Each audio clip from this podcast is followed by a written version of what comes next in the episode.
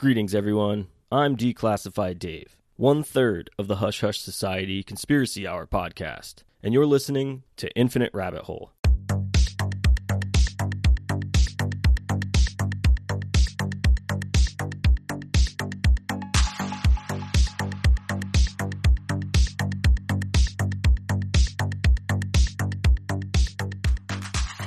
On Thursday, December 9th, 1965, at approximately 4:45 p.m. Eastern Standard Time, a huge fireball streaked a path through the early evening sky from Canada through Michigan, Ohio, and Pennsylvania that left thousands of people questioning, what the hell was that? Only lasting about 5 to 10 minutes total, this fireball traveled from Canada to southwestern Pennsylvania at speeds of over 1,000 miles per hour. Witnesses from the ground claimed to hear a sonic boom as the object broke the sound barrier, and pilots told stories of the aftershock that they felt as it passed by. But what was the strangest thing of all wasn't the speed or the sound and vibrations it radiated, but rather that it apparently turned off of its southeastern heading, breaking dead east before turning to the south and then eventually shifting to the northeast before it completed its journey in southeastern Pennsylvania. That same day, Nevin and Nadine Kaupp were playing outside as young siblings often do on a warmer than usual December day when they stopped mid-stride and stared at what they described as a falling star landing in the nearby woods. Frances Kaupp, Nevin and Nadine's mother, grabbed the children and headed into the tree line to assist with anybody who might be hurt from what she thought was a plane crash. But before she entered the woods, she noticed a large pillar of black smoke building above the treetops as she thought better of her actions and headed home to call the authorities to help with a potential fire caused by the crash. The fire squad showed up at 6:30, and all the questions about what really happened that day began to surface. Well, here we are, everyone. Welcome to Kecksburg, Pennsylvania, and welcome back to the Infinite Rabbit Hole.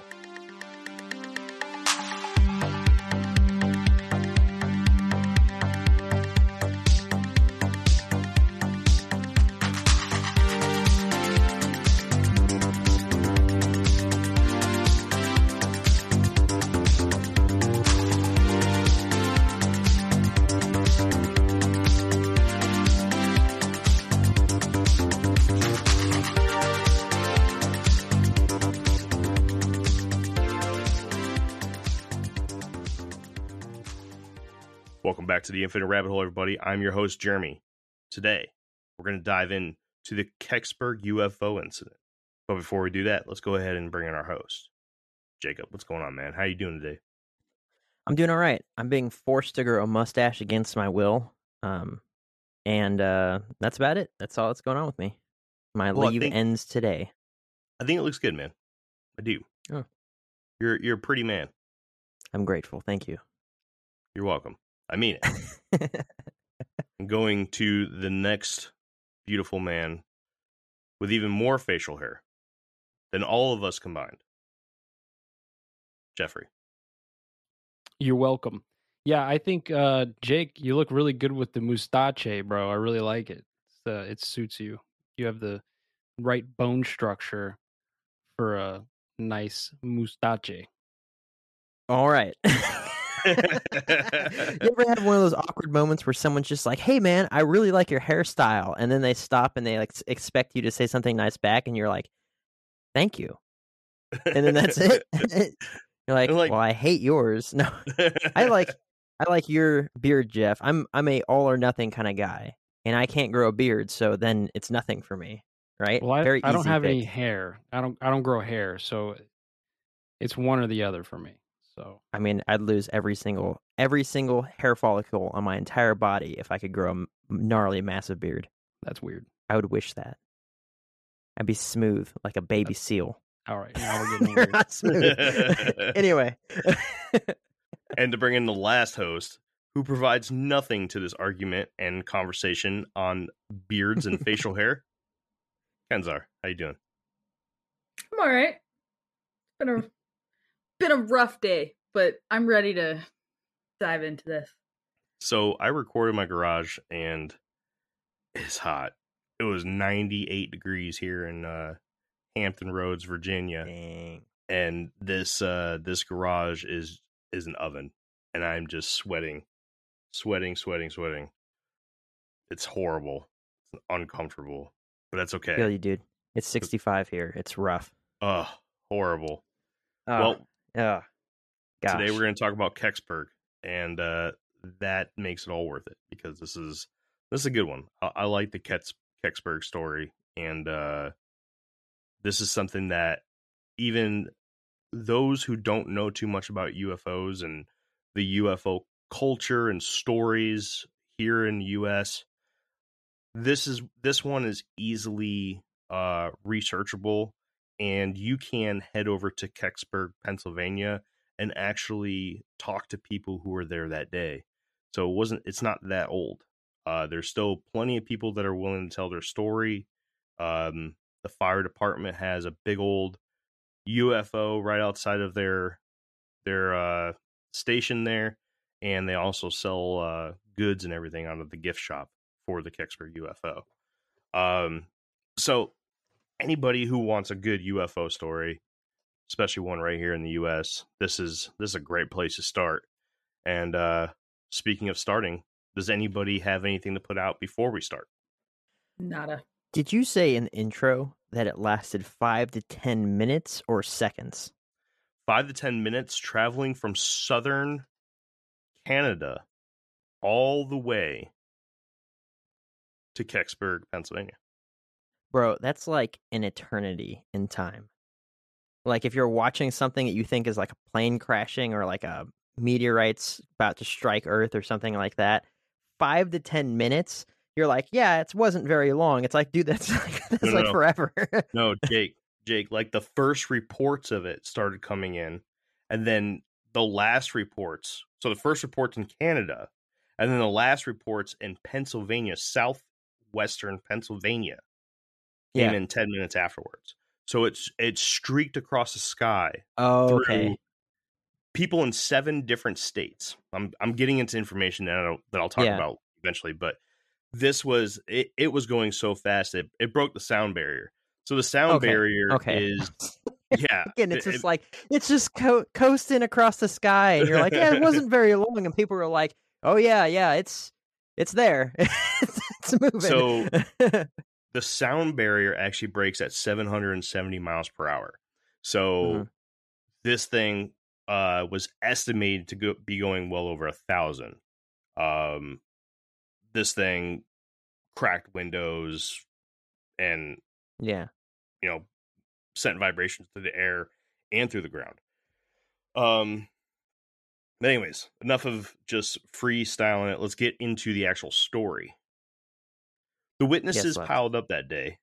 Randy Overly, a local boy, described seeing a brownish object on fire as it soared over his head at about 200 feet in the air before it crashed into the woods roughly 2 miles away from where he was standing. 2 brothers, Rob and Randy Lay, claimed to see the object, which they were unfamiliar with, snap the top off of trees as it entered the woods before it landed. Mabel Meza, the receptionist at WHJB radio station in Greensburg, took calls from an unknown number of people claiming to see this object tear through the sky. John Murphy, from the same radio station, also took calls, which he thought were pranks, until the station received more stern voices on the other end of the line, claiming to be from the U.S. Army, Air Force, and even the Pentagon. At this point, he decided maybe this was in fact the story of the year, and he packed up and headed out to the woods by the Kaupp house in Kecksburg. When Mr. Murphy arrived, the first witnesses he conducted interviews were the Kaupp siblings and their mother, Frances. The time was 7:20 p.m. when Murphy, Officer Carl Metz of the Pennsylvania Police from Greensburg, and a few others entered the woods. John Murphy was full of questions as to what they were looking for and began recording what he was seeing and taking pictures of the site. But all Officer Metz would tell him was that he was going to have to ask the military if they took over this investigation, as that is who he was going to hand it over to. So Murphy headed back to the police station in Greensburg to talk to someone of higher authority to get some answers, but that would prove to be harder than he thought. Later that night, John Murphy, more local authorities, and a large group of military men from the Army traveled back to the area to continue the investigation. Only this time, Murphy was not allowed past the tree line. This was only the beginning of the military's presence in Kecksburg that night. The Kecksburg Fire Department was turned into the base of operations for the U.S. Army for the duration of their investigation. This included the presence of guards, heavy vehicles, and armed soldiers flooding into Kecksburg, Pennsylvania. So what do you guys think so far? Swamp gases. From Venus, right? I was going to say banshees. I was going to say it's the banshees again. Sounds like your average UFO crash or sighting so far. That's pretty much, yeah. I mean, this is Americana when it comes to UFO stories, right? Thing crashes in the woods, and then all of a sudden there's military men telling you can't go in the woods. So let's move on then. It gets really good, guys. You ready? Ready. Firefighters from neighboring towns were called in to help assist the Kecksburg Fire Department in locating the object that burned through the sky that late afternoon. James Mays of Kecksburg Fire Department is believed to be the first person to lay eyes on the location of the object from a nearby hill off of Coon Lane that overlooked the forest below. From his point, he claimed to be able to see what looked like smoke and arcing blue light a short distance away. 18 years old, James Romansky from nearby Lloydsville Fire Department was also at the scene when he got a call on his walkie that someone had found something. As he approached the area that was announced, he joined a growing group of firefighters that were all staring at a 10 to 15 foot long, 8 to 12 feet in diameter metallic acorn-shaped object that was partially buried in the ground. The area was a mess, and there was a clear path of broken trees and limbs and even a trench left as the object came to its current location. Romansky described the craft as being dark gold or bronze, had no wings, no doors, no windows, no obvious form of propulsion, and the object lacked any seams. The base of the object was encircled with what looked like hieroglyphs of some form. It was about 15 minutes later when a group of men showed up with the Geiger counters and told the firefighters to head out of the woods and that the scene would be secure under the investigation by the U.S. Army and Air Force from now on. So Romansky and all of the other firefighters headed back to Kecksburg Fire Department, where they were surprised to find that the firehouse was now under the control of the same entity claiming to be the U.S. military that took control of the scene in the woods. James Romansky hung out outside of the firehouse for a little while with a few other firefighters before the group headed back to the fringe of the woods, where there were hundreds of onlookers, military personnel, and reporters. The highlight of the night was when a large Army truck came out of the woods near the crowd with something large on it and hauled it away. All right, guys.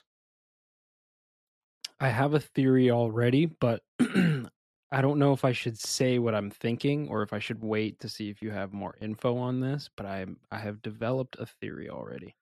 I 100% know what this is. Do you? Yes. Well, let's play the guessing game. What do you think it is? I'll tell you if you're right or wrong. Mine starts with an N. So does mine. And then the second word is a B. Yeah. Yeah. I mean, look, we'll get into it, but the description's there, the hieroglyphs on the side, like, it's just, there's no way this couldn't be that. We do get into this. All right, just hang tight. Let's hit fast forward. Let's go through the next section real quick. This could be a quick episode. Many people came forward in the following days, weeks, months, and years with their own stories of that night. And through these firsthand reports, a story was written that included threatening postures from men in military uniforms, strange blue lights in the woods, and a truck that was impossible to keep out of the public's eyes. 15-year-old Robert Blystone remembers seeing a crowd of military men at the Kecksburg Fire Department that night. Linda Foshia, remembers that the presence of police, firefighters, and members of the military seemed to be everywhere that night. She even claims to have seen a small convoy of military trucks with men in the back driving through Greensburg to get to Kecksburg. 19-year-old Larry Snyder and two other friends attempted to enter the woods off of Coon Road to investigate what all of the fuss was about. They were surprised when men dressed in army fatigues met them at the tree line and told them that the woods were off limits to the public.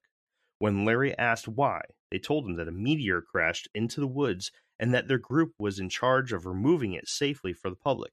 Larry Snyder and his friend drove off to try to enter the woods in a different location, a decent distance away, but they were denied access at this point as well.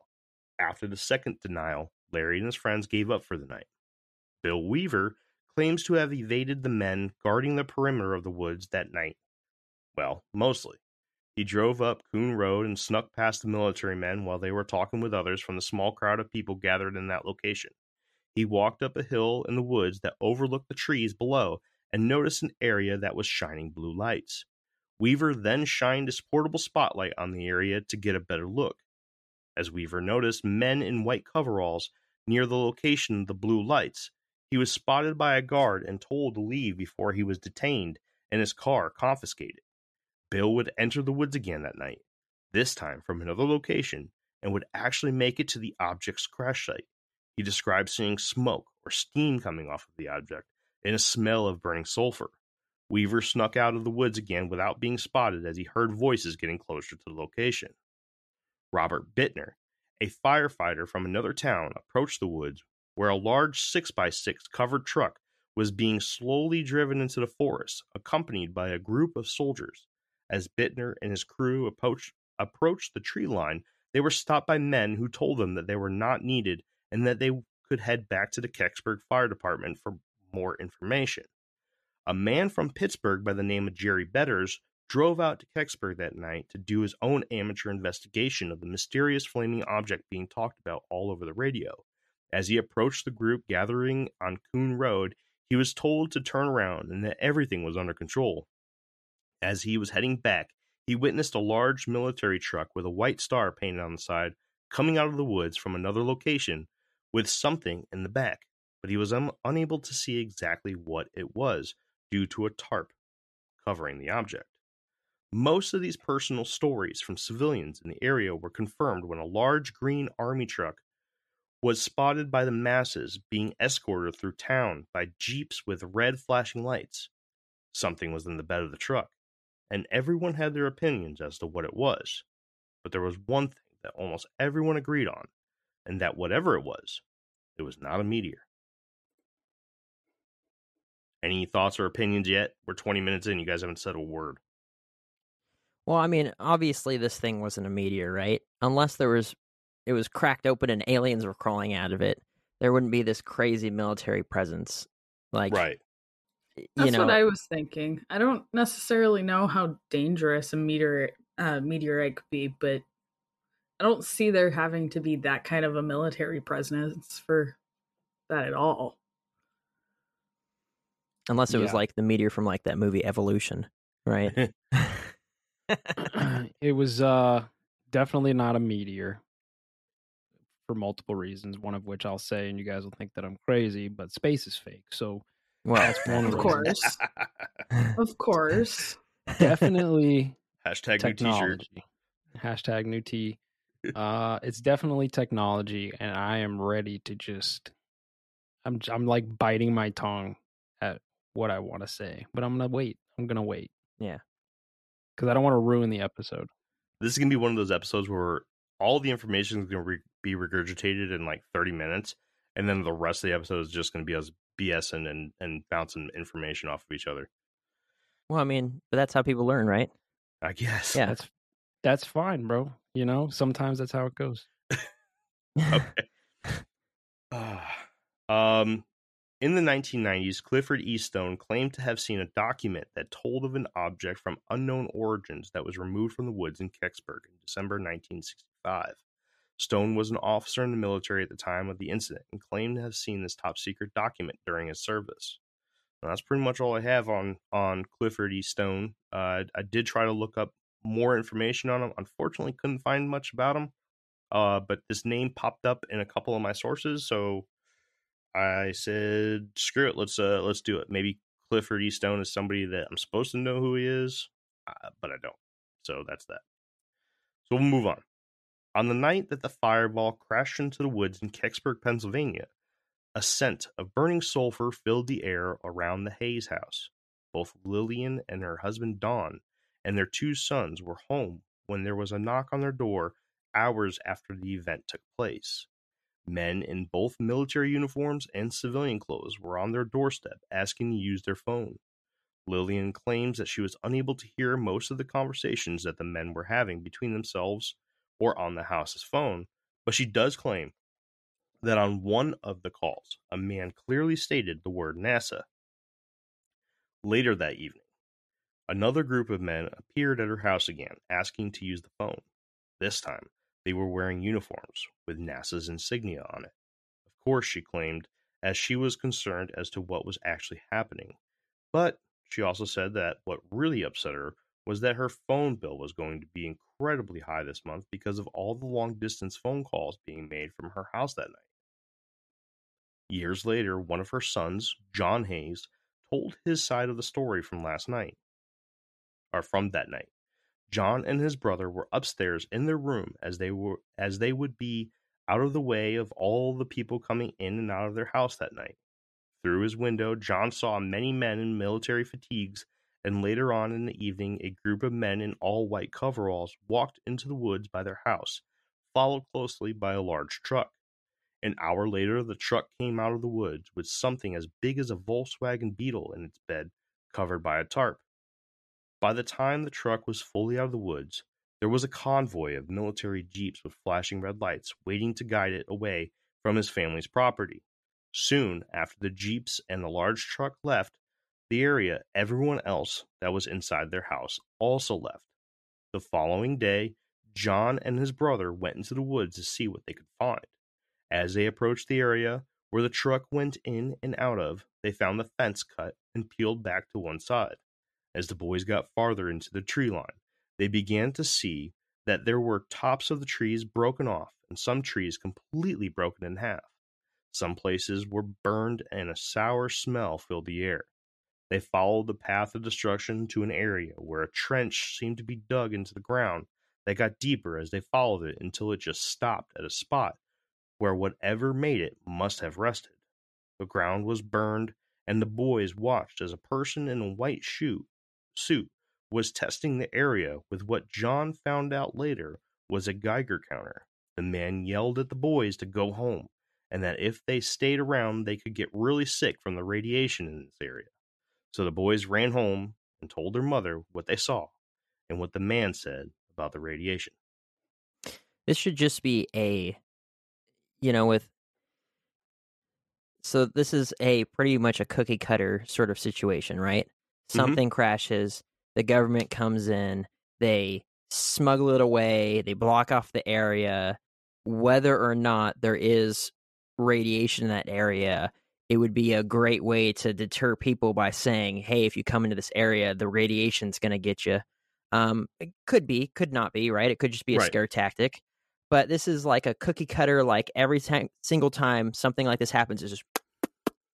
This is the exact same procedure, so this should let everyone know.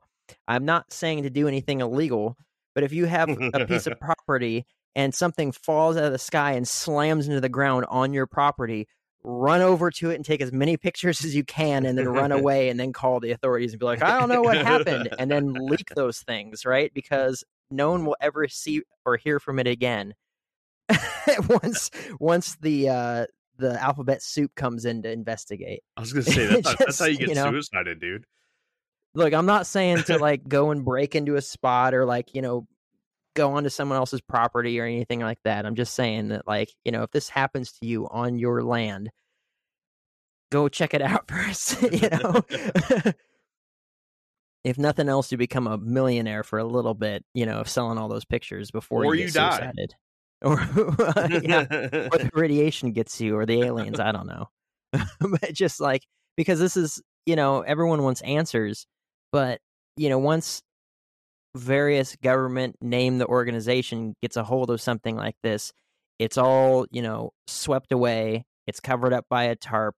You never hear about it again, at least, you know, other than rumors and hearsay. And it's just like, you know, the answers are never going to come unless people are more willing to just like, you know, oh my gosh, something happened, instead of saying, let's call the police. I don't know, go check it out and then call the police, you know. Maybe the aliens kill you. I don't know, but you don't know if you don't try. That's right. Jeff, Kenzar, anything? Go ahead, Kenzar. Jeff's I got nothing.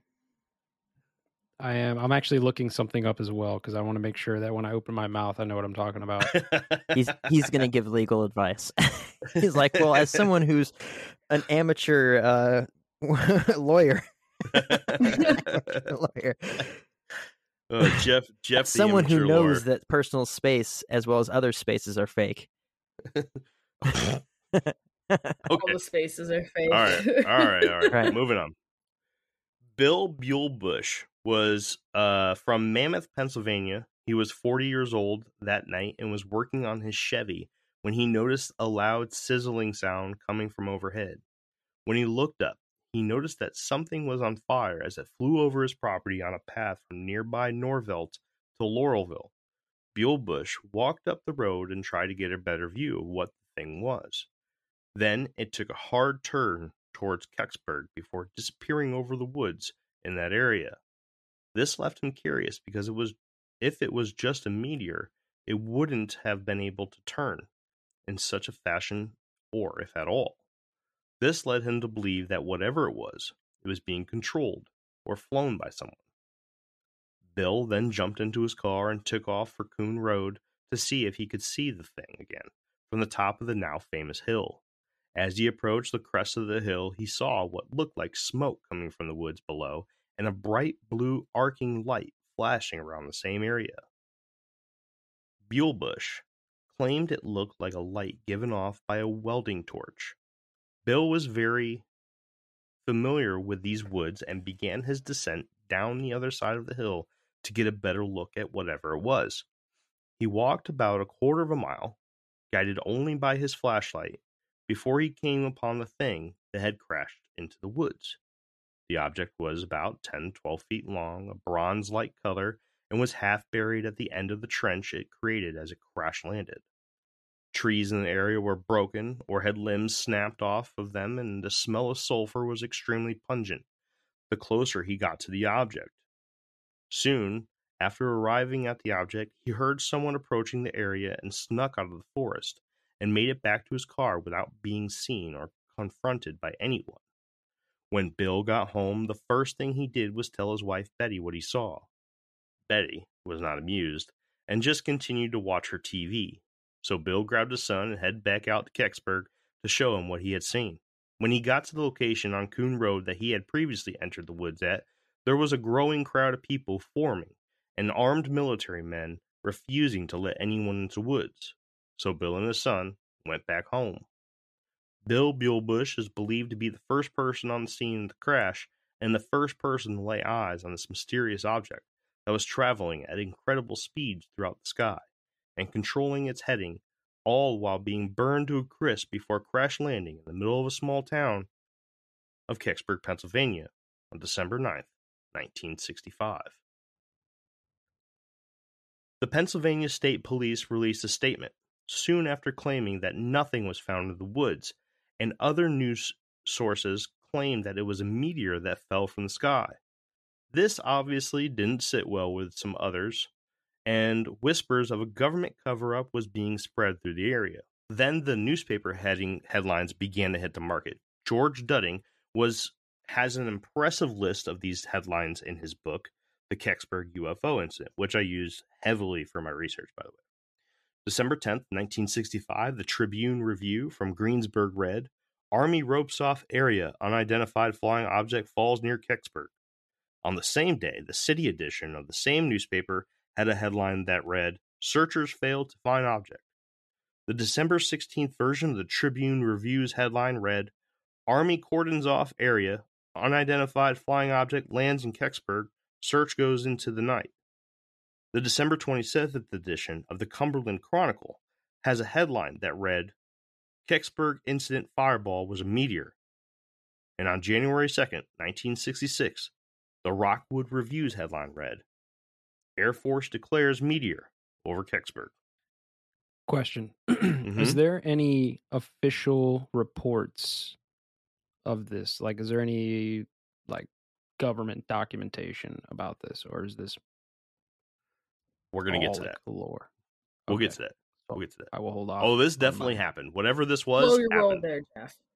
Well, I guess I'll just wait till you say those things before, because I don't want to ruin what you might have in the presentation, but I found something else as well. So, well, I mean, whether you say it or not, I'm just going to say it again. So NASA talking about this. You get into that? So I read a little bit about it, but I don't think I included it on this. So I'll just tell you what I read was that NASA released a statement in 2005 reporting that experts had examined fragments from the area and determined they were from a Soviet satellite, but that the records of their findings were lost in 1987.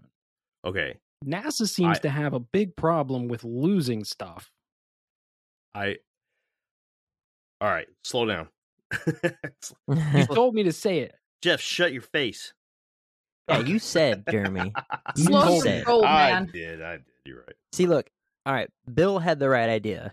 Everyone be like Bill, but go in there with your camera on your phone. Everyone has a cell phone in their pocket these days, or at least most people do. Get in there and just spray it down with pictures and videos, and then run away and be like, oh, someone's coming, you know. 1965 should have just whipped out a cell phone.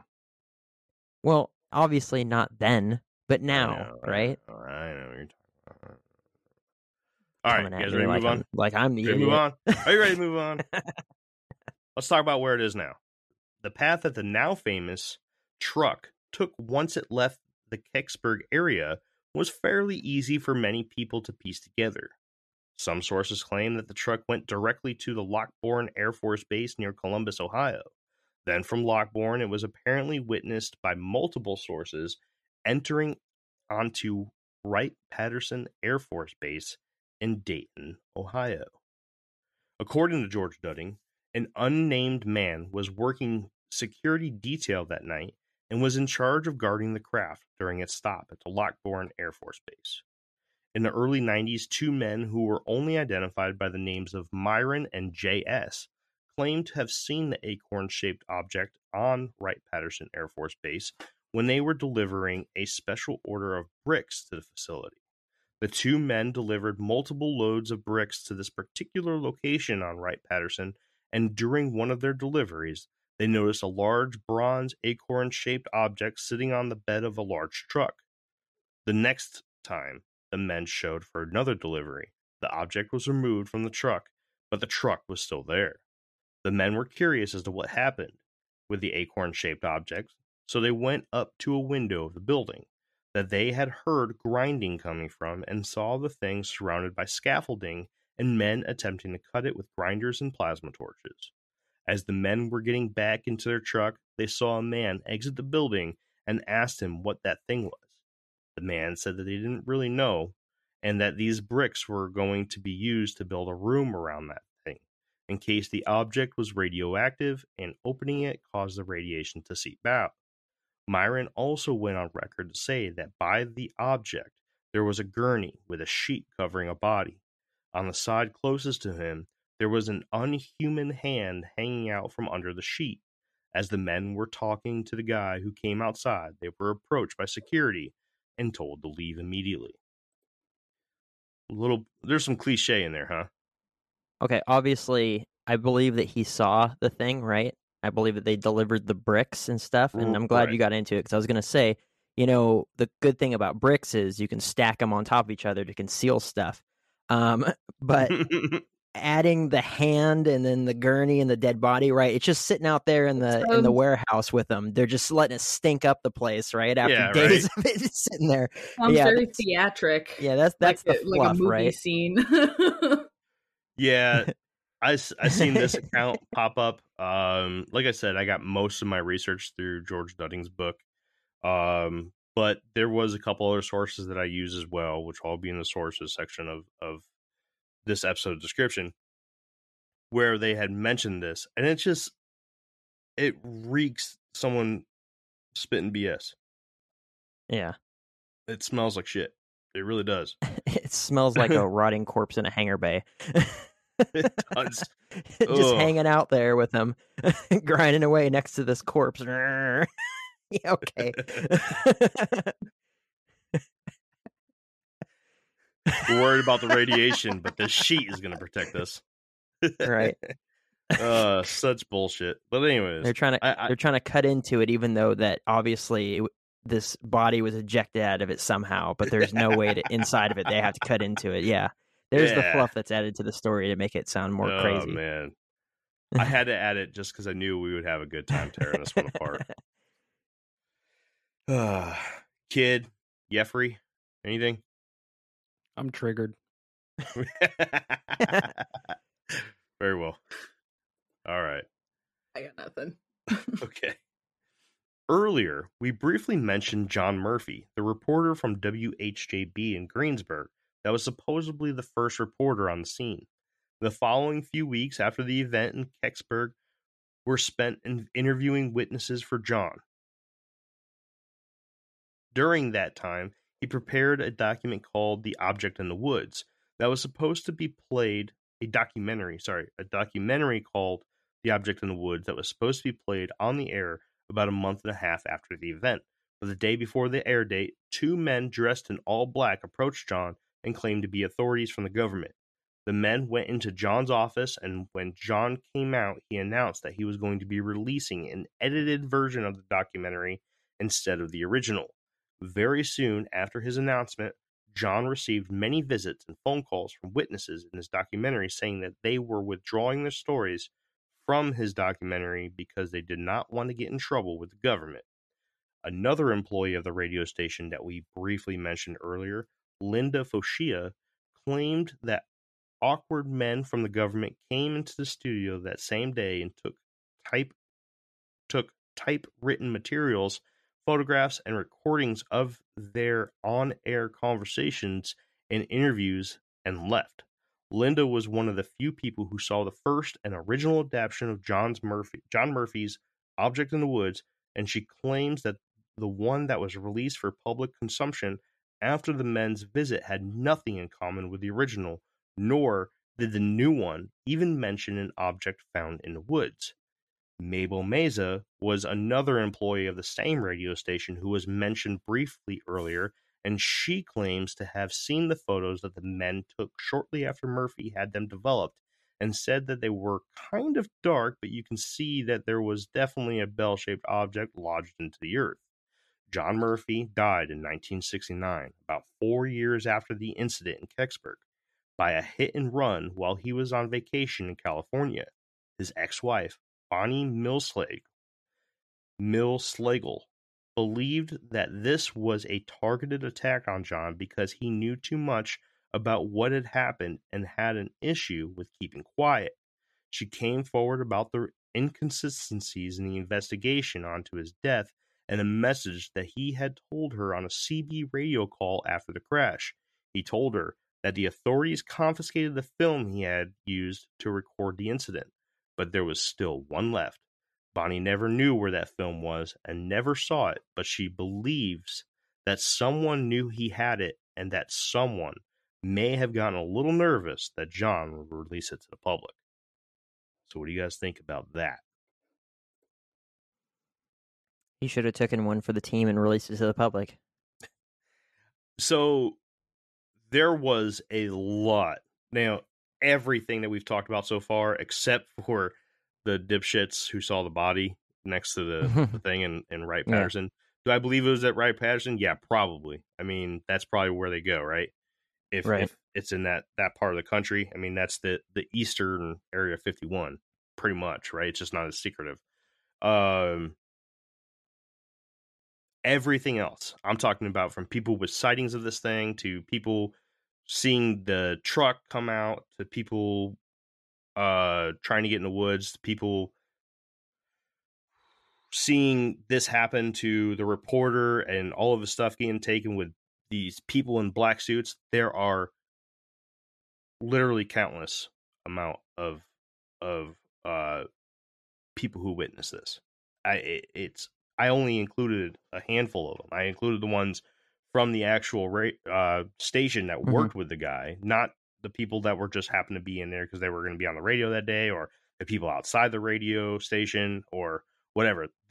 This happened. Like, this dude got threatened, had his shit stolen, and was told to shut up. And then there was also reports that this guy, John Murphy, had an issue with money.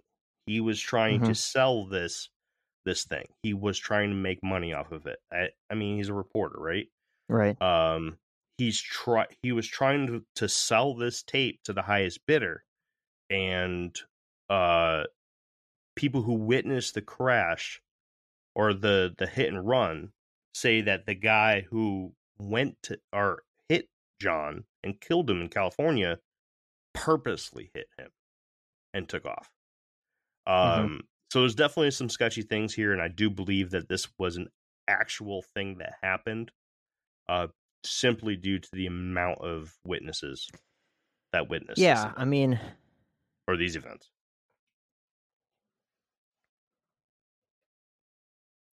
Crickets. You're freezing up on us. Yeah, you just got suicided. Uh-oh. Yeah, well, it's gonna be clean whenever we edit it, so we're good. I'd like to say that these days it's less likely for that sort of stuff to happen, but I don't truly believe that, right?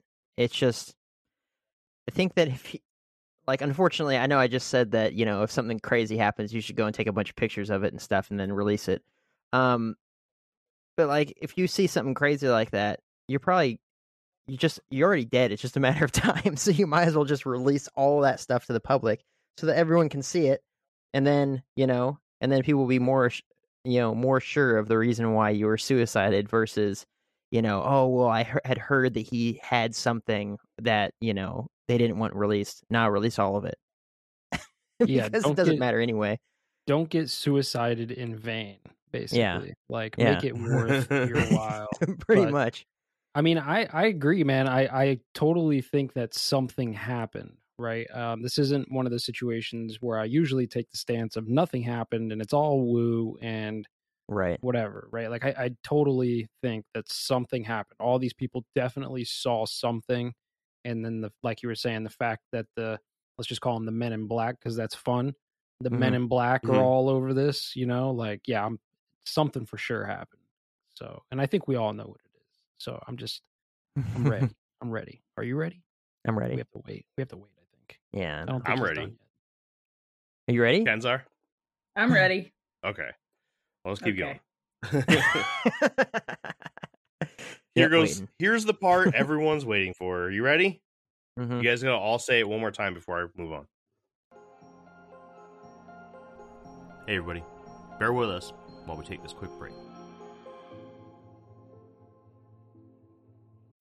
When you need mealtime inspiration, it's worth shopping Kroger, where you'll find over 30,000 mouthwatering choices that excite your inner foodie. And no matter what tasty choice you make, you'll enjoy our everyday low prices, plus extra ways to save, like digital coupons worth over $600 each week. You can also save up to $1 off per gallon at the pump with fuel points. More savings and more inspiring flavors make shopping Kroger worth it every time. Kroger, fresh for everyone. Fuel restrictions apply. I'm ready. I'm ready. Okay. I'm ready. All right. The information about what really happened was a little hazy at best at times. The first reports came out saying that there was an object that fell out of the sky and crashed into the woods in Kecksburg, Pennsylvania. But soon after, the official report stated that there was nothing found at the scene and that it was most likely a meteor that had burned completely up in our atmosphere. Then the military released their statement saying that there was a meteoroid that crashed into the Kecksburg woods and was never recovered. All of these different stories came out in less than a few weeks' time, and you can see why so many people were confused as to what the real story was. especially those that witnessed the object burning through the sky at treetop level and changing directions at will. One very popular theory as to what really happened that day is that this fireball in the sky was the Cosmos-96 Soviet Union Venus space probe. On November 23rd, 1965, Cosmos-96 was launched from Baikonur Cosmodrome in Kazakhstan, which at the time was leased to Russia. Its mission was to do a close flyby of the planet Venus and explore the Venetian landscape. But things went really bad at the launch, and the Cosmos-96 was stuck in low Earth orbit until December 9th, 1965, the same day as the Kecksburg incident, and just 16 days later when it crash-landed back to the Earth. There are a few inconsistent reports as to where Cosmos-96 crashed into the Earth. Most commonly, the word is that it crash-landed in Canada, and a few others claim that it was in Lake Erie. But some believe that this would have been a really good explanation as to what actually crashed in Kecksburg. This makes a lot of sense in some way, as the Cosmos-96 probe did have the ability to change course in flight. This was a feature built into the probe in order to navigate the Venetian surface and atmosphere. The radiation that many claim was present at the site would have been from the buildup of radiation that exists on all items in low Earth orbit, and the quote-unquote acorn shape of the object was said to be a rough description of what the Cosmos-96 was shaped like. This would have had our military very active at the site of the crash.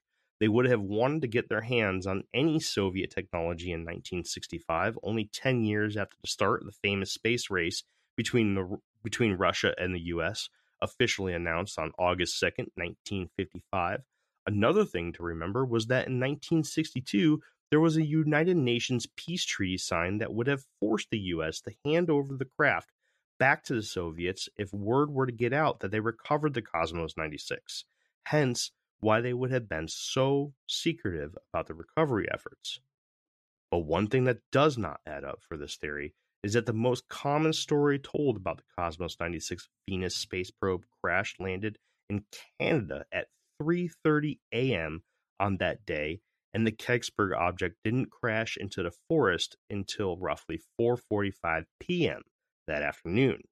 But of course, there is an argument about this as well. Some say that what landed in Canada was the rocket booster that was jettisoned by the probe upon re-entry into the atmosphere, and that the craft itself had crashed in Kecksburg.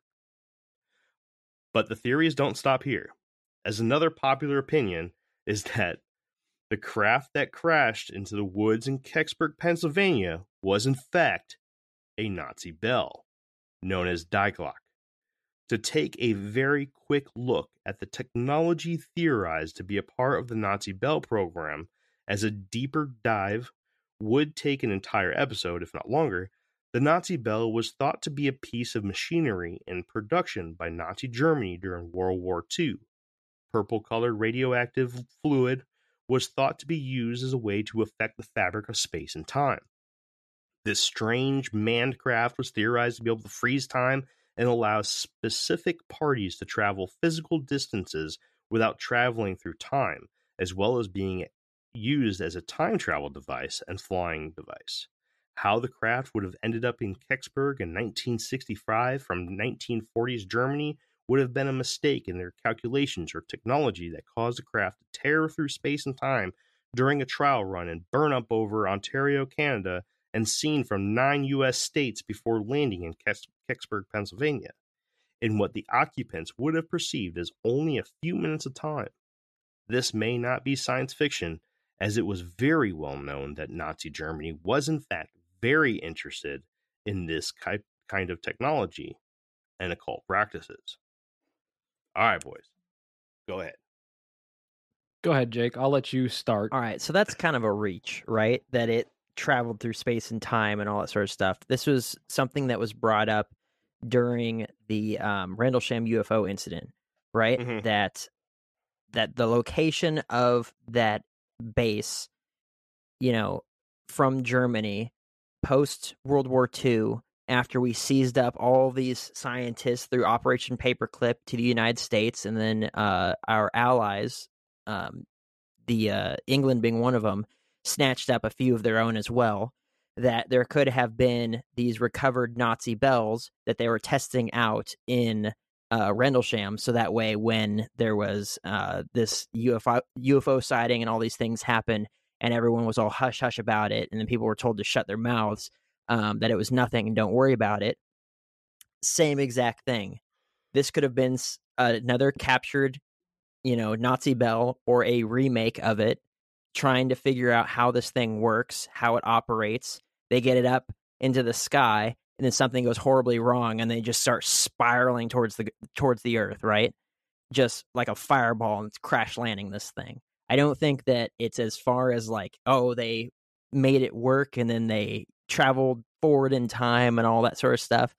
I think that this was just another, the reason why people saw bell shapes was because that's the original design. And then as technology improves over the years, we see these, house-sized computers getting smaller and smaller and smaller until they're fitting in our phones. And now they're in little RFID chips and all kinds of things.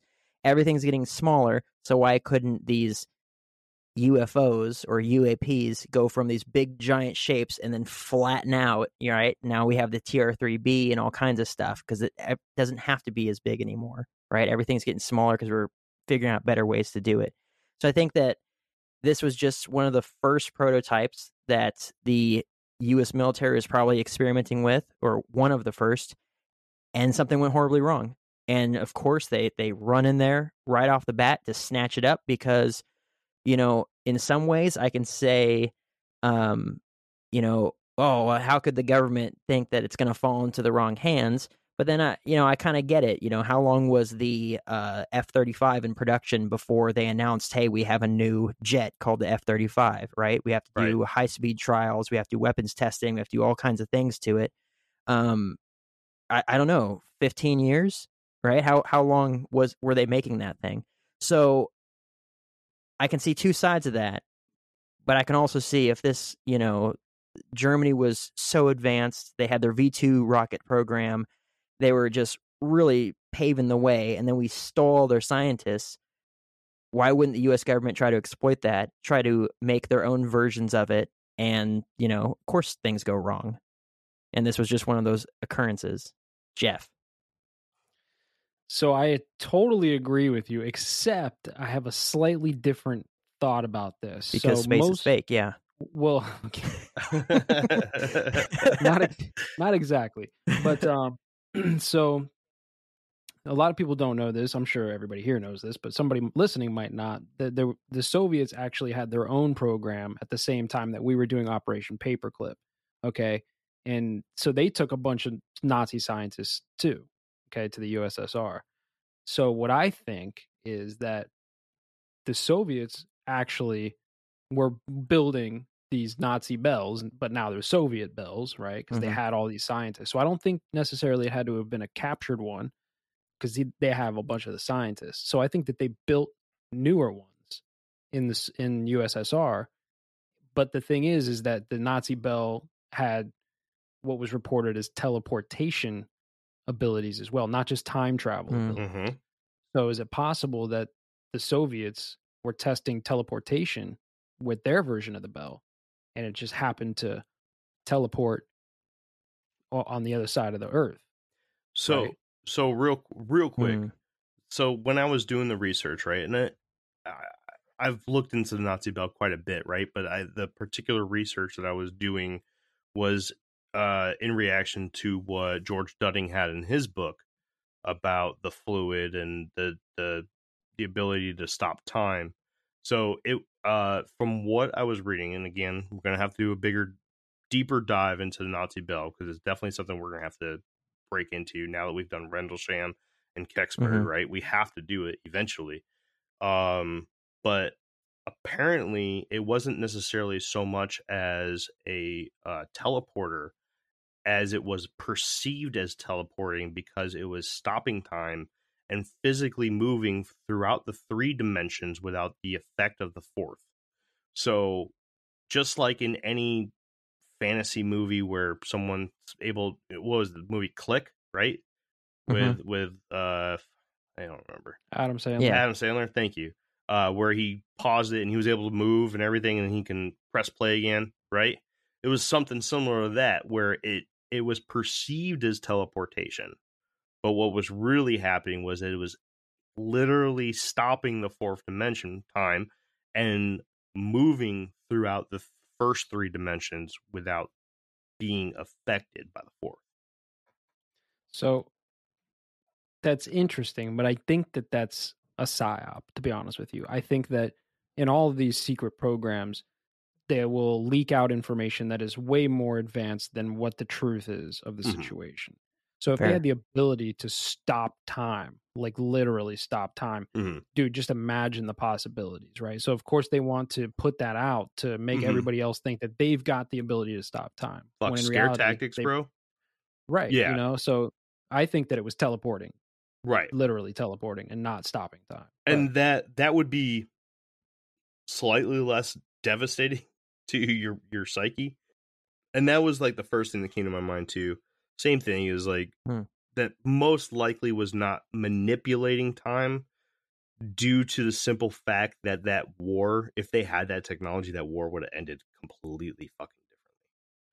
Now, just teleporting, right, without, you know, where it's more or less manipulating the first three dimensions with the effect of the fourth, right? Just flip-flopping what I was saying.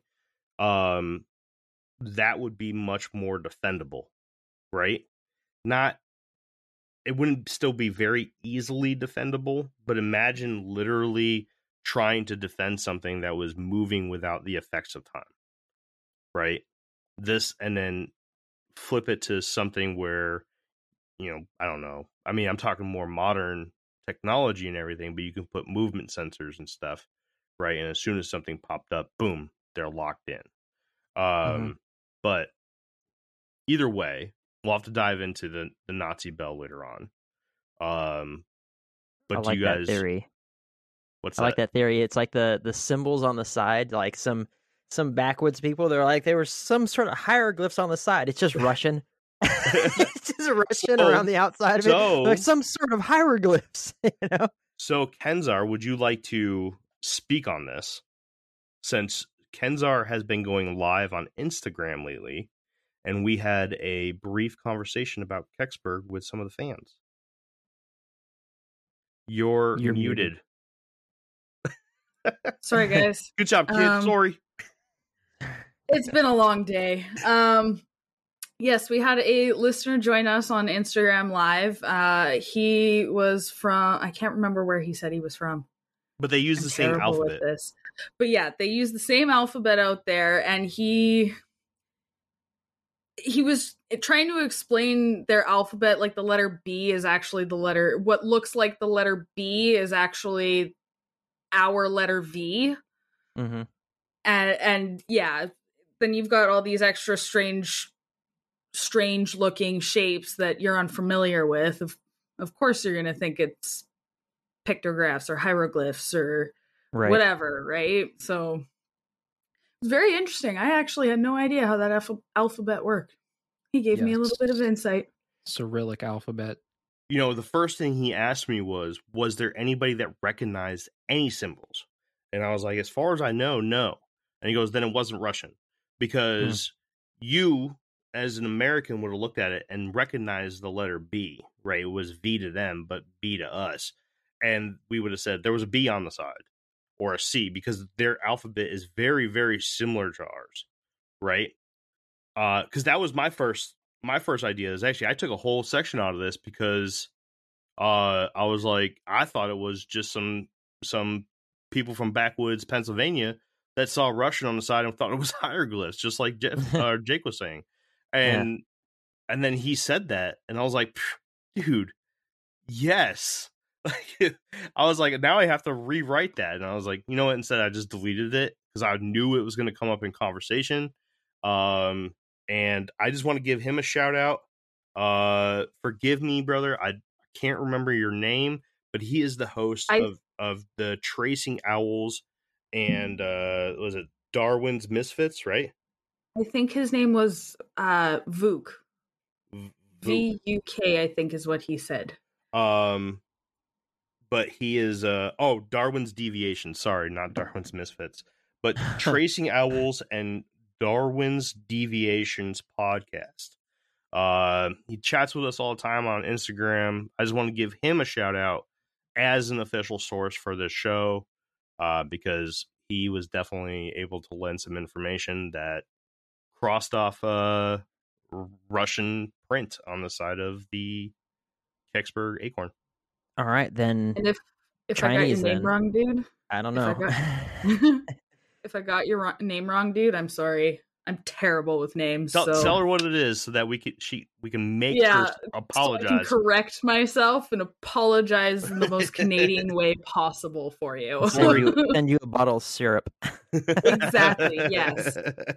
So basically, all right, Backwoods, Pennsylvania, 1965. It was Chinese, and they're like hieroglyphs. That's all I can remember. So I got two things on this real quick. So one, it probably was symbols or hieroglyphs of some kind, just because, not to get into it too deep, but yes, like you said, the Nazis were into like a whole bunch of occult stuff. Mm-hmm. And I personally believe that, runes. Yeah, I personally believe that they put certain symbols. I'm not going to use the word hieroglyphs because symbols is probably more accurate. Mm. Yeah. They were putting symbols on the Nazi bell for specific reasons, for energy reasons of some kind, right? To manipulate the dimensions and stuff, right? Mm. So I think that if the USSR was building their own Nazi bell with Nazi scientists, they would also be putting the same symbols that would conjure some sort of energy to make the thing work. But the second thing is, they always will try to mask an event with another event. So let's say, like Jeremy was talking about, the rocket that they were launching, right? And everybody thinks it's the rocket that crashed. Mm-hmm. Well, the launching of that rocket could have just been a cover for them using the bell. Mm-hmm. Yeah, but the launching, what happened, I believe it was 6 or 9 years earlier. Well, the recovery then. The recovery. So, yeah, it came back down out of low Earth orbit the same day as the Kecksburg incident. That's what I meant. I should have said the recovery, not the launching. But you get what I'm saying, that they use one thing to cover for another thing, right? So... And they would do that when they were developing the nuclear bomb, the Manhattan Project. They would say it was one thing while they were testing nuclear bombs. That way, it would kind of cover it up. And even if the information got out, they could, mix the information to create some disinformation so that nobody would find out exactly what they were doing. Right. Cool. Man, I'm not about to say that I believe that anyone currently can do time travel, but it makes a lot of dang sense. All right. I don't have too much left. You guys want to just kill? I got two more sections left. Power on through. All right. Do it. Well, I'm sure we'll touch back on this all during our final thoughts. During Hillary Clinton's time as a Democratic presidential candidate, she attempted to have the files on this event made public by filing a FOIA request. For those of you who are unfamiliar, the Freedom of Information Act. Unfortunately, government officials refused to release anything on the subject of the Kecksburg UFO. Some reports say that the files never existed, and some others claim that they were missing. The request was officially filed by Hillary's campaign manager, John Podesta, in June of 2016. It is Podesta who was quoted saying, quote, "I worked with her and filed a FOIA case on it. The files had disappeared, but it was clear there had been some investigation by the Air Force. Many people have asked, why was Hillary Clinton and John Podesta asking for the files on Kecksburg incident to be made public? Well, one common answer to this is that they did this in order to portray potential transparency as a candidate in the running for POTUS. This was a strong argument from her opponent in the election, Republican presidential candidate and eventual winner of the race, Donald Trump, who often pointed to the Democratic Party's recent history of poor transparency as a reason to vote red that year. One example of this is The famous Clinton emails, which used a non-secure and private server to run government affairs during her time as Secretary of State under President Barack Obama. Ironically, FOIA requests for these emails have been blocked on multiple occasions. Speaking of her position as a Secretary of State, another common belief for her request is that during her time in many high-ranking positions within government, she may have come across some potentially critical information regarding UFOs and their origins. She could have possibly believed that the public needs to know something that she either heard or saw, and that quote-unquote something may have been the true nature of the Kecksburg object. There have been a few instances in the past of Clinton and Conway pushing... Conway? Where the hell did I... Oh. Clinton and Podesta, pushing for the release of information about UFOs and their true nature. In 2015, Clinton promised in an interview with Conway Daily Sun while campaigning in New Hampshire that she will, quote, get to the bottom of what the government knows about UFOs and aliens. She also told the Conway Daily Sun reporter Damon Steer that she is under the belief that the Earth has been visited by extraterrestrials, and that if elected president, she would actively investigate the rumors surrounding Area 51 and other potential hiding places of alien crafts and bodies, by way of a special built task force. So, this all leaves me with a few questions. One, why do you think she may have requested this info to be made public? And two, do you think that there is any tie between her request then and the current events of files being quote-unquote released and a new task force being created for the investigation into UAPs? Yeah. He was going crazy when you were reading that. I'm was he? Losing. Oh, yeah. Yeah. I'm losing. Now remember, right now, so. Not political, sir. Oh, no. He was like arms and just like... No. It was hilarious. On the edge of his seat over there. I wish I had seen it. All right, here's where we go a little bit deep, and people might think this is crazy, but it's not. John Podesta and Hillary Clinton. Now, we could just not even... We could speculate more so on Hillary Clinton, but John Podesta, for sure, is into all kinds of weird things like spirit cooking and occult practices and things like that. And so I think that on one hand, they probably really wanted to know some stuff. Like they wanted to know personally for them, right? They wanted to get some of the juice from this occult knowledge. Okay. On the other hand, I think that they were totally pushing this alien agenda for Project Bluebeam that I talk about all the freaking time. So they want to get as much information out and put it out into the public. We're like, look, UFOs, aliens, this was, you know what I mean? Like, so I think it was both. They were looking for occult information for themselves, and they were also trying to push the alien narrative for us. I agree with Jeff, with the addition of during the presidential run, the reason or the information with the emails was the talk, right? Donald Trump kept saying things like, you'll be in jail when I'm president, like all kinds of stuff, because we're going to release all this information. So I agree with what Jeff's saying, but I also want to say that it was more than likely an addition as well of like, oh, here's something that people want to know about. Please get the spotlight off of me in any way I possibly can. Let's talk about the UFOs since that's hot right now. Yeah, I was going to say, it's not what the people wanted to hear. It's what they wanted the people to hear. Right. Right. Like, people generally don't care about the Kecksburg incident, especially however long it's been afterwards. Calm down, Jeremy. But you know what I'm saying? Like, there's plenty of other things that you could have done a FOIA request for to show transparency, and they chose that specific thing for the reason that I stated, I think. Now, the reason why I think that it was also a deflection is because she could have put in a FOIA request for it and not told anybody about it. You know, it could have been their thing. We just want to know information about it, right? So yeah, I agree. I think that was totally a get the public focused on something specific for a specific reason, and also a deflection tactic. Which, like it. You know what? Nothing came from either of those two things. So, I mean, you know, nothing at yet. All.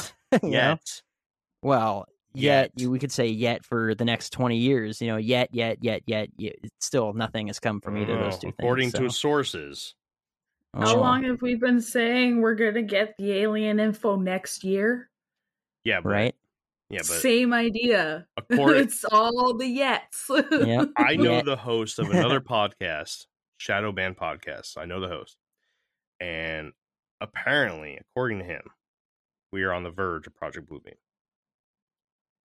Yeah. That guy sounds crazy. I don't even think nuts. We're on the verge. I think we're in the middle of it, man. You know, like I think it's happening like in real time. It's just not like one singular event that will happen one day. I think it's something that's taking place over time because that's how you really seed the population with an idea. You can't just make everybody believe it. You have to do it constantly, right? Mm. Yeah. So that's what I think. But I have a question.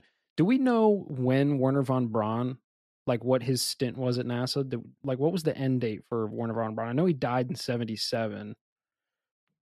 Oh, he's still there. I don't know, dude. I don't know. Why? So where was that heading? Okay, so like I was saying earlier, how NASA apparently had the information on whatever this object was, but they lost the data in 1987, I think I said. Right. So when this event happened, Wernher von Braun was like the head of NASA. Right. Mm-hmm. So, and he was a Nazi scientist. He was one that we got from Project Paperclip. So I'm wondering if, you know, the bell falls, right? I'm going to call it the Soviet bell, because I think it was the Soviet version. Soviet bell falls. He gets the information. He's like, oh, snap. My buddies that the Soviets took. He retired in 72. He retired. Okay, so he was definitely there, right? Yeah. So he's probably thinking 70 to like 72. He's thinking my old Nazi scientist buddies are building this thing that we were working on in Nazi Germany. They're building it for the Soviets now. So like he probably had to just shut it down, get rid of the data, you know, and just hush it all down. I bet you his hands were probably all over this. Wouldn't doubt it. Wouldn't doubt it. All right, I got one more section before we get into final thoughts. Y'all ready? Mm-hmm. Yep. All right, this is just simple stuff. Nothing really added here. There are a plethora of different sources for more information on this story, including a documentary on the Discovery Channel titled Nazi UFO Conspiracy in 2008. It was covered by the UFO Hunters TV show on the History Channel in 2009. The History Channel also covered it in an episode of Ancient Aliens in 2011, and other videos, movies, and documentaries from the Science Channel, UFO TV, the Sci-Fi Channel, and Unsolved Mysteries, with many, many, many more that I have not mentioned. Articles have popped up in well-known magazines and journals such as The Sky and Telescope and the Journal of Royal Astronomical Society of Canada. Countless websites, blogs, and podcasts can be found on the subject, each with their own theories as to what really happened that day. Kecksburg itself, now jokingly known as the quote-unquote Roswell of Pennsylvania, holds a festival called the Kecksburg Old Fashioned and UFO Festival Days at the end of July in remembrance of that day, and the crowds continue to grow to record numbers every year. The town has even gone as far as renaming Coon Road. It is now called Meteor Road. The town even hosts the Kecksburg UFO restaurant, and the local fire department runs the UFO store and is easily recognizable due to the large acorn-shaped craft on the property. At the store, you can find shirts, mugs, hats, stickers, books, and a decent amount of other things, and can all be found at the volunteer fire department website at www.kecksburgvfd.com. VFD is Volunteer Fire Department. And that is it. That wraps up my presentation on the Kecksburg UFO incident. Let's get into final thoughts. I'm surprised, Jeremy. I'm surprised that you were so conservative with the writing on this one. For the listeners, it was only 10 pages. Are you following my? You are. Oh, yeah. Shit. It wasn't 50 pages. It was 10. Only one part this time, everybody. Yeah, look at Jeremy go. He's doing things. Good job, Jeremy. I'm proud of you, bud. Honestly, this is... I'll go first, okay? This is... It's all BS. This is the... You know, other than Roswell, this is the American UFO story. It's as simple as that. I mean, this is your stereotypical cookie-cutter, cut-dry UFO story where it crash lands. All of a sudden, the military shows up and people all around the area see something. This is what all those stories are based off of, is the Kecksburg UFO incident. That's why it's so important to ufology and shows just like the Infinite Rabbit Hole. This is a staple in our Americana. I love it. I think that this is as traditional as it gets. And, you know, I love the simple things, and that's why it's not a 4-part series. This is a very, very simple story. I could have went on for days with witness testimony, but I cut it out and just kind of kept the key characters and, you know, didn't really include as much as I really could have, because I could have included another 40-50 pages of just witnesses. And then people, I mean, we would have just been hearing the same thing, because every witness seemed to have had the same thing, except for those 2 dipshits that were in Wright-Patterson. It's just beyond me how anybody takes that seriously. But my final thoughts are, something happened. For sure, 100%, something came out of the sky that day, landed in Kecksburg. What it was, geez. I also believe that this could be a Nazi bell. Although there is some other evidence that kind of points to other things, as in like a multi-dimensional craft, which could be a Nazi bell, because we obviously, nobody knows exactly what the technology was behind it. The Nazi bell could have been a multi-dimensional craft, as we had stated earlier. But there are some very strange things on this. I've seen pictures of what the hieroglyphs, quote-unquote, symbols should have looked like, or were said to have looked like, and it doesn't look like anything I've ever seen. I don't know. I'm not very familiar with symbolism and everything. I know Jeff might have a little bit more to say into that, but all I know is that, yes, something happened. Yes, something was taken out of the woods. There was tons of people that saw it, and apparently all the files are misplaced. I think it's a great story. Next. Kenzar, go. I think it's a convenient story. Do you? Sure. Yeah, it's quite convenient that everybody was just there taking care of radiation, and that Clinton was trying to get this information put out into the public. It's all just very convenient. Do I think we have an alien on our hands? Maybe not. Like an alien craft on our hands? Maybe not. I think it's, like you guys said, Nazi bell teleporting from here to there. But I think it's a very convenient story.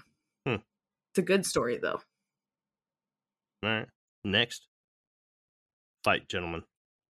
On. Yeah. To give credit to JS and this other guy. I win. To give credit to JS and this other guy, seeing that otherworldly hand fall out from underneath the sheet. They would have looked pretty otherworldly, because if there was people, which I'm sure there were, but inside of that thing when it slammed into the earth, they would have looked like splattered, I don't know, meatloaf maybe. So yeah, it would have certainly looked otherworldly. Like, I've never seen a ground beef monster before, like, because honestly, like, this thing hitting the ground like that, being half buried inside of its own crater. I mean, that sounds like the people that were inside of it, like, I mean, it could have been drones. Who knows how long this technology has been available, right?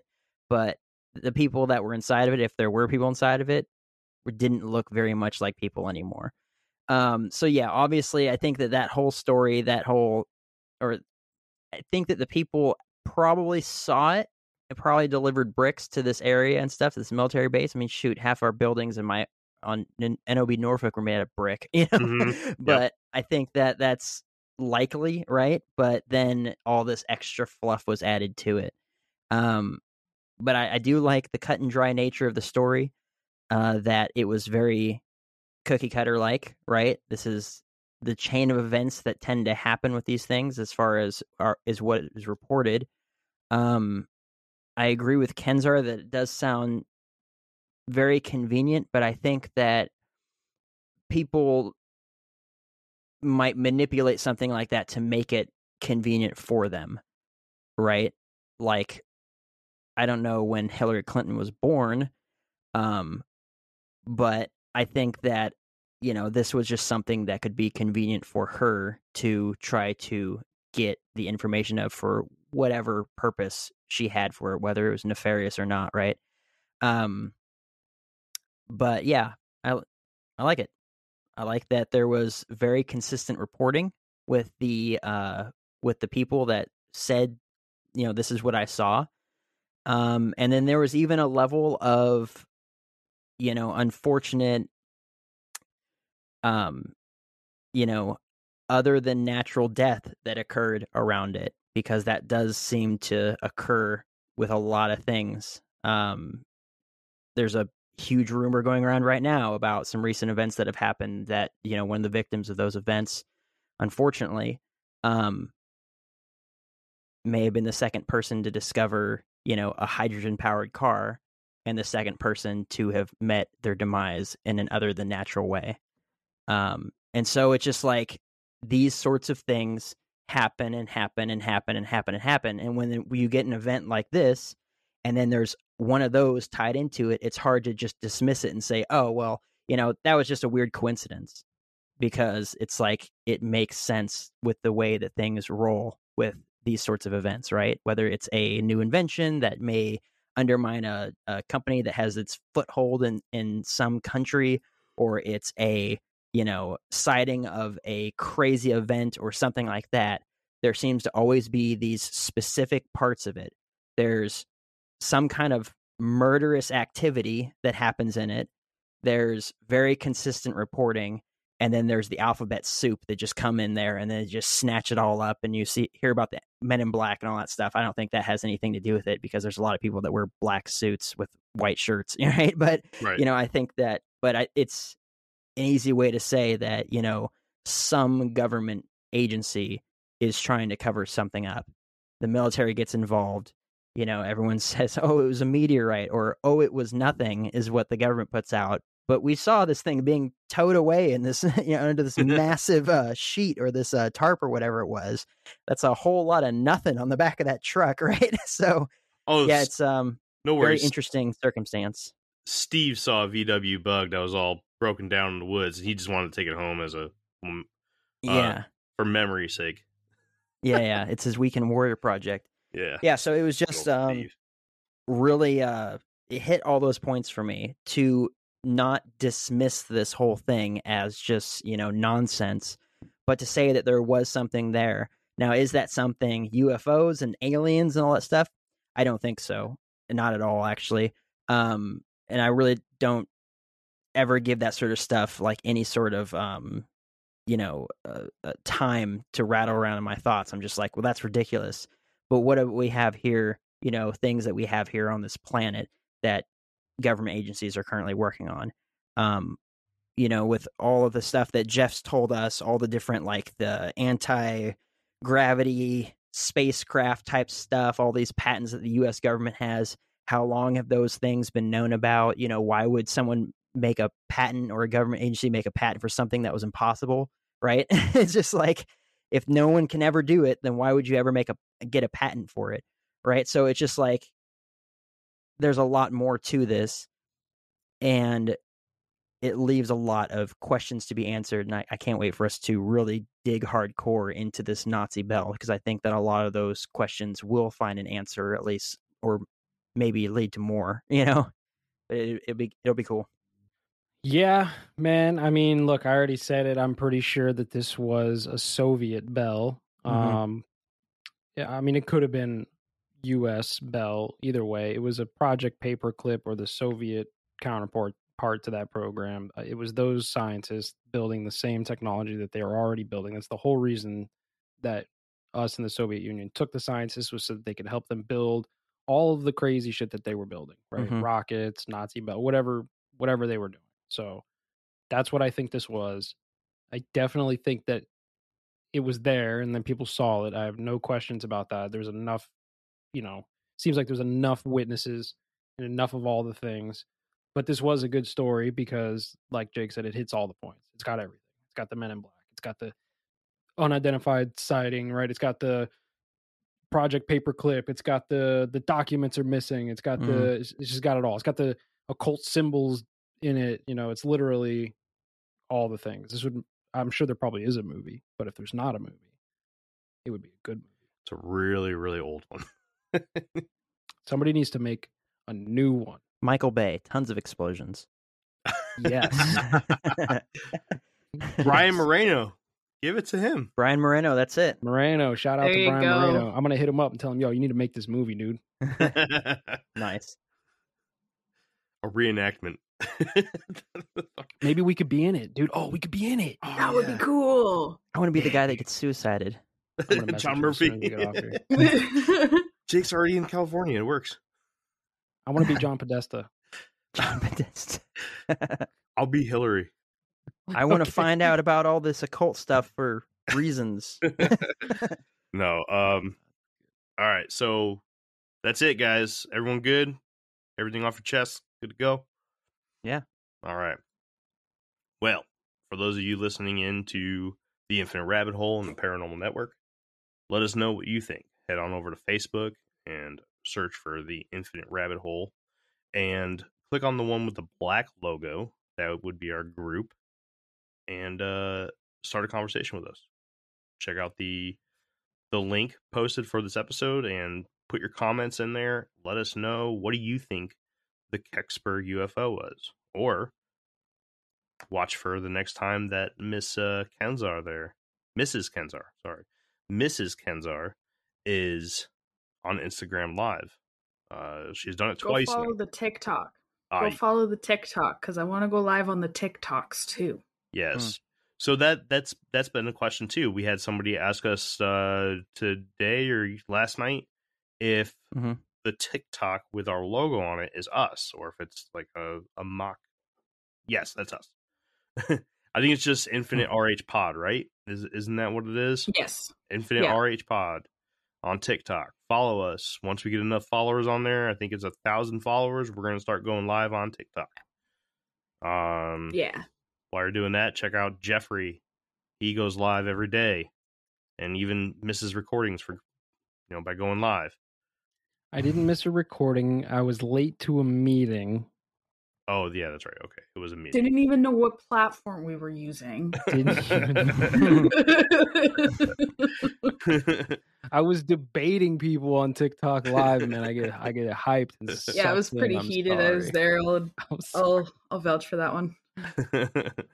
But yeah, check us out.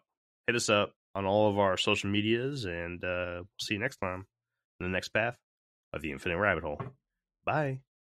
Bye. Bye. Bye.